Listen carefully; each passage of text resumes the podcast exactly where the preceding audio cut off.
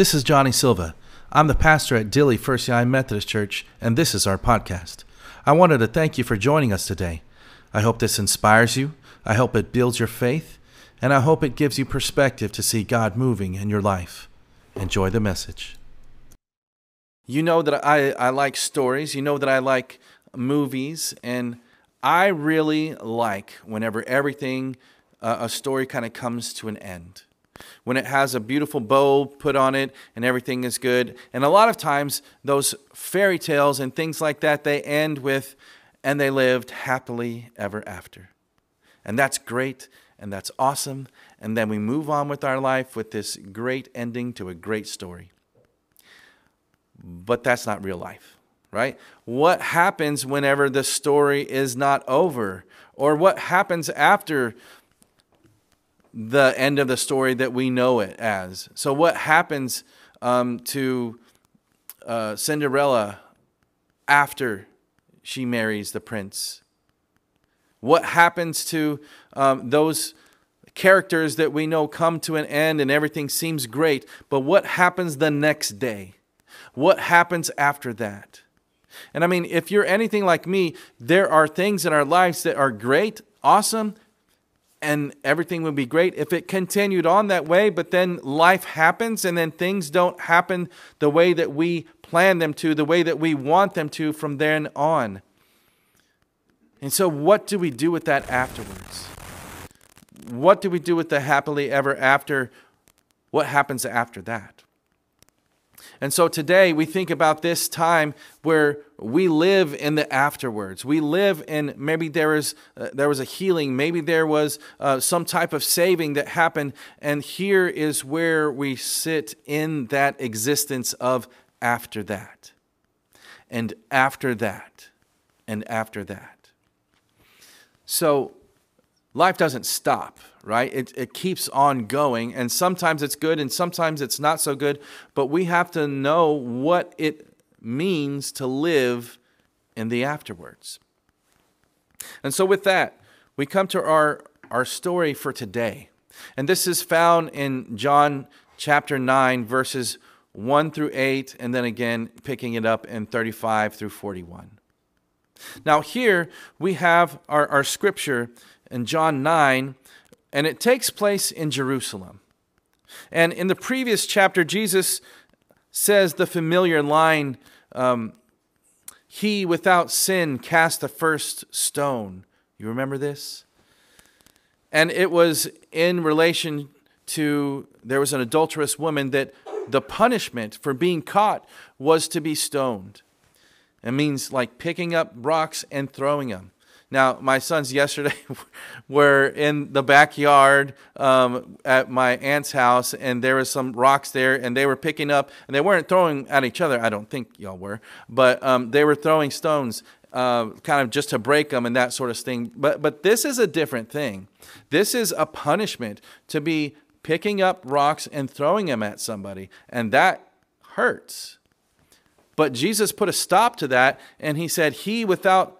Sin, cast the first stone. Well, if they're being honest with themselves, well, nobody can pick up a stone because nobody is without sin. So he stops that dead in its tracks, and then he does not condemn that woman, but he says to her, Go and sin no more. So this is what happened right before our story for today. That was in chapter 8 of John. And so this leads us to our fourth of the seven miracles found in the book of John. So far, those that have come before this is where Jesus turns the water into wine at the wedding in Canaan. And then he heals the nobleman's son. That's miracle number two. And then one that we talked about earlier in chapter 5, the healing of that man in Bethesda or Bethsaida. And now we come across this in chapter 9. And in this one, it is a self contained unit. It's almost like if you're watching a, a, series, this is an episode, a complete episode, if you will. And so typically, a miracle or a sign or a wonder is performed by Jesus, and it leads to a discussion and a debate, which is, in this case, it reveals a good deal about the setting and the purpose of this particular gospel. So, here in these very words, the very word of God, the word of life. This is John chapter 9, verse 1. As he, that is Jesus, as he walked along, and he saw a man blind from birth. Now, again, this is in Jerusalem. All that had just happened that I just talked about. But he's walking along and he sees a man blind from birth. His disciples asked him, Rabbi, who sinned, this man or his parents, that he was born blind? Jesus answered them, Neither this man nor his parents sinned. He was born, now hear this part, he was born blind so that God's works might be revealed in him. We must work the works of him who sent me while it is still day. Night is coming when no one can work. As long as I am in the world, I am the light of the world. Now, here, this is the setting of the stage. This is preparing us to experience the miracle that is to happen. And so here we have Jesus, and I don't know how he knows that this man was born blind, but he knows it. Well, he is Jesus after all. But the question that even has anything to do with anything is brought to him by the disciples, saying, Well, who is it that sinned? Was it this man's parents or is it him that he was born blind? Because the way of the world at that point was Deuteronomistic theology, meaning that um, pertaining to Deuteronomy, as in rules, as in you do this and you get this. Very, um, I guess, systematic in a way. And forgive my um, grammatically incorrect statement here, but the thought was you do good, you get good. You do bad, you get bad. And so that was a mentality that they were thinking of is, well, who sinned? What bad thing did they do to deserve this? Because we still think that in our day and age. That what bad thing did I do to deserve this bad thing that's happening to me right now? And it is encouraged by our culture. Well, the only reason that you are the way you are is because you did this. The only reason that this is happening to you right now is because of something that you did. You deserve this, right? But what Jesus is saying is that's not the case at all. In fact, in fact, the reason that this man was born blind was so that God's good work can show in him. Now, how many of us would ever think that the reason that I am experiencing something so bad in my life right now is so that God could be glorified? Because that is a change of thought, not, oh, poor, woe is me, why, this is, why is this happening to me? But us having that thought process that, okay, I want to see what God's going to do with this. But not all of us are there and neither was anybody in that particular time and day and age. And so he continues on. This is setting up the miracle that is to happen. When he had said this, he spat on the ground and made mud with saliva and spread the mud on the man's eyes, saying to him, Go, wash in the pool of Siloam which means sent. And then he went and washed and came back able to see. Here is the miracle. Here is the miracle. This man who was born blind, God intervenes through Jesus, intervenes and says, I'm going to spit. And this is kind of weird, right? But he spits on the ground, makes mud with it, and then puts it on the man's eyes. And then he says, Then go to the pool of Siloam and wash. And once he washes it, he's able to see. He's never been able to see in his entire life, and now Jesus intervenes, and then he can see. And then the neighbors, the neighbors, they had seen him before as a beggar, began to ask, Is this not the man who used to sit and beg? Now I stop there because there's a lot of things that happen after this, but but the miracle happened. So there was a setting that we saw in the beginning, and then now here it is. The miracle happens. But that's not the end of the story. The story has just begun. And so with this, we see a lot of different things, and I'm not going to read all of those, but, but here's what happens after the healing. See, if that was a great story, everything was great because he was blind, now he sees, end of story. There's songs written about him, everything's great. And then the end, hap- live happily ever after. But yet, you and I know that that's not how life works. So after this, they have people questioning is this really that man? They, they don't believe what they just saw, they don't believe what they just experienced. So they say, no, that's not really him. It only looks like him. And then they even go so far as to ask him, What happened? Are you that man? Yeah, I was blind, but now I'm not. Yeah, I don't know if I believe you. Well, I believe me because it happened to me. Yeah, but I, I just, you know what? I don't believe you. And then so they go so far as to interview his parents, saying, Was he really blind from birth? And is this really your son?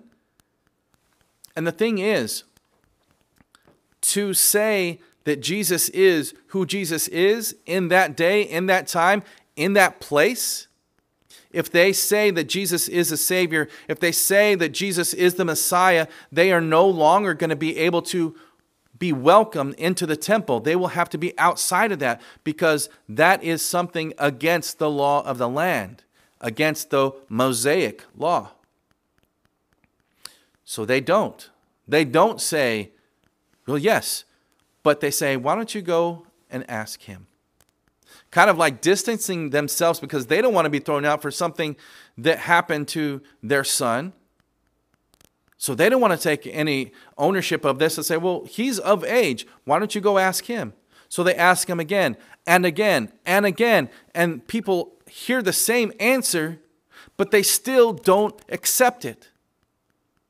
And so Jesus hears about this and he's like, what is going on with these people? Like, I did a good thing for this man and for everybody to hear about. And why are you not accepting what just happened? And so we pick this up in verse 35. Jesus heard that they had driven him out, that is, the man who was blind, driven him out. And when he heard when he found him, that means he was actually looking for him again. He said, Do you believe in the Son of Man? Now that's, that's a big question. But he continues. This man answers, He answered, And who is he, sir? Tell me, so that I may believe in him. Jesus said to him, You have seen him, and the one speaking with you is he he said, Lord, I believe. And he worshiped him. He worshiped him. And that's the whole point of this whole thing. And so here's what happens. He's not even asking for it. He's a he's a beggar and he's blind and there's a lot wrong with his life. But it was because of the question that the disciples had who sinned, this man or his parents, that he's born blind? And then Jesus responds with, okay, obviously you're not getting it. So maybe I need to do something to kind of wake you up, to kind of open your eyes so that you can see the truth. And so he does, and he heals him. But again, not everybody experiences what should what they should have experienced. Is they should have seen this opening as okay, God is real, God is here, God is among us, God is doing miracles here even now. But they reject that. Because if they reject that, that means that, well, what would happen if I accept that this actually happened? That this was the man who was blind and now he can see? Well, that means that miracles happen. Well, that also means that God is real. And if that can happen, then that means, ooh, I might need to reevaluate my entire life. I might need to refocus my entire attention and focus on this one who they call Jesus, the one who performs miracles, because something is up. Everything that I knew about before is different. Everything should be focused on him. But instead, they rejected. And after this, this man is healed and he can see. And Jesus comes to him again and he says, I am the one who healed you. And then now he believes and he worships him. But again, the story is not over yet. We continue on with this. Jesus said in verse 39 Jesus said, I came into this world for judgment, so that those who do not see may see, and those who do see may become blind. Okay. He goes on. Some of the Pharisees near him heard this and said to him, Surely we are not blind, are we? Jesus said to them, If you were blind, you would not have sin. But now that you say, We see, your sin remains. Now, I have to be honest with you. Know, I was talking with Laura about this, and again, I think she's a great inspiration to me. She, I talk through things, I talk out things uh, with Laura, so she helps me prepare for this. So I give her credit um, where credit is due. But we had a problem with this because it doesn't quite make sense. It doesn't quite sit well. Like, what does it mean? I understand the part where it says, I came into this world for judgment so that those who do not see may see. But that I get. But what about that second part? And those who do see may become blind? That doesn't quite make sense to me. And then the other part, Jesus tries to explain it a little bit.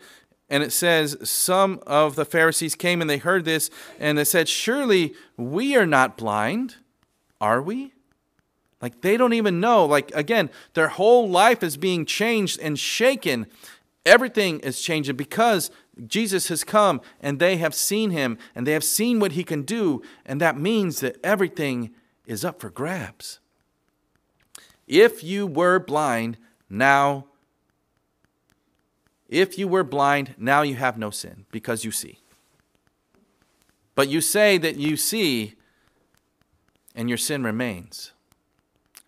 That part just doesn't sit well with me. But here's what is happening Jesus, from the very beginning, and this is the end of that episode, if you will, Jesus, from the very beginning, knew where he was going,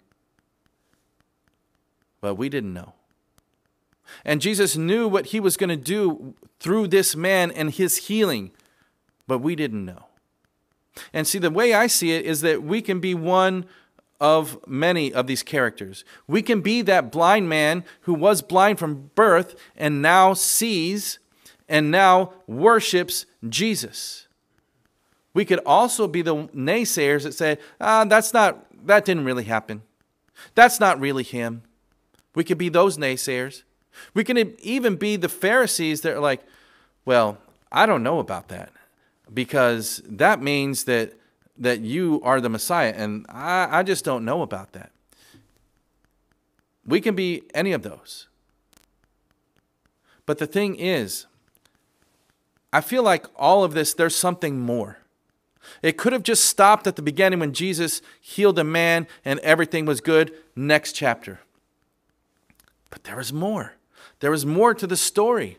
And Jesus continues on. And again, I like that it wasn't ending there. I like that it just wasn't happily ever after. I like that because life is messy in real life. This is a reflection of what happens in real life. How many times have we been healed? How many times have we had something that we've just been enduring and then finally there's a break in it and we see some type of rest? We see some type of just peace in our lives. And then life happens, life hits us. So I like that it's not easy there. I like that this healed person, the man who was blind and now sees, I like that he has some difficulties about how do I live into this? People don't know me anymore. They knew me as that person, and now I am challenging my very existence, is challenging their every thought about God, about Jesus, that miracles can happen. Everything is challenged, and we don't like that. But what happens here is that this man is healed. And that's not the end of the story. There's a healing that happens in the culture around him. There's a healing happening with those that are of the Mosaic law, the Pharisees. And so, again, why didn't it end when we think it was supposed to? Because there was more to the story. And just to take it a bit further, another reason why it didn't end at that point, maybe there is more to the story. I think about Philippians 1 6, where it says, I am confident of this, that he who began a good work in you will bring it to completion. So Jesus was not done with the blind man yet. He healed him, he made him see, but he wasn't done with him yet. The miracle was far from over. Sure, he was healed physically, but Jesus had something more in mind. And that would have been enough, but Jesus had more in mind. Jesus wanted to heal this man and save this man completely body, mind, soul, and broken relationships. And not only that, but this man's healing and salvation story would reveal God's work in him, just as Jesus said at the beginning. And just like that blind man, Jesus is not done with you yet. If you hear nothing else this day, hear that. Jesus is not done with you yet. Now that's good news. And He wants to heal you completely, He wants to save you completely. And God wants to use your healing and your salvation story to reveal His mighty works in you. Now, I'm not sure who needs to hear this right now, but if everything is not perfect for you right now in your life, and if it seems like it's just one thing after another that's going wrong, and if it seems like you just can't catch a break, hear this when I say this God is not done with you yet. God is not done with you yet. The miracles are far from over. And hear this last part the good work that God has begun in you he will bring to its completion. This is the good news, brothers and sisters, family. The ones in need of healing, the ones in need of deliverance, the ones in need of salvation. That's all of us. And all of us are living in that time where, yes, maybe it was good at one point, but now what happens in the afterwards, and it's difficult, and it's messy, and it's ugly, and it's hard. If that's where we are right now, hear these words God is not done with you yet. The miracle is far from over. What God has done within you, that good work that He has begun with you, He will see it to His completion. Thanks be to God. In the name of the Father, and of the Son, and of the Holy Spirit. Amen. I hope you enjoyed today's podcast. There's a couple of things I'd love for you to do. Make sure to subscribe, rate, and review this podcast. And please share this message with friends and family to help us spread the gospel message. And thanks again for joining us on Dilley First United Methodist Church podcast. Blessings.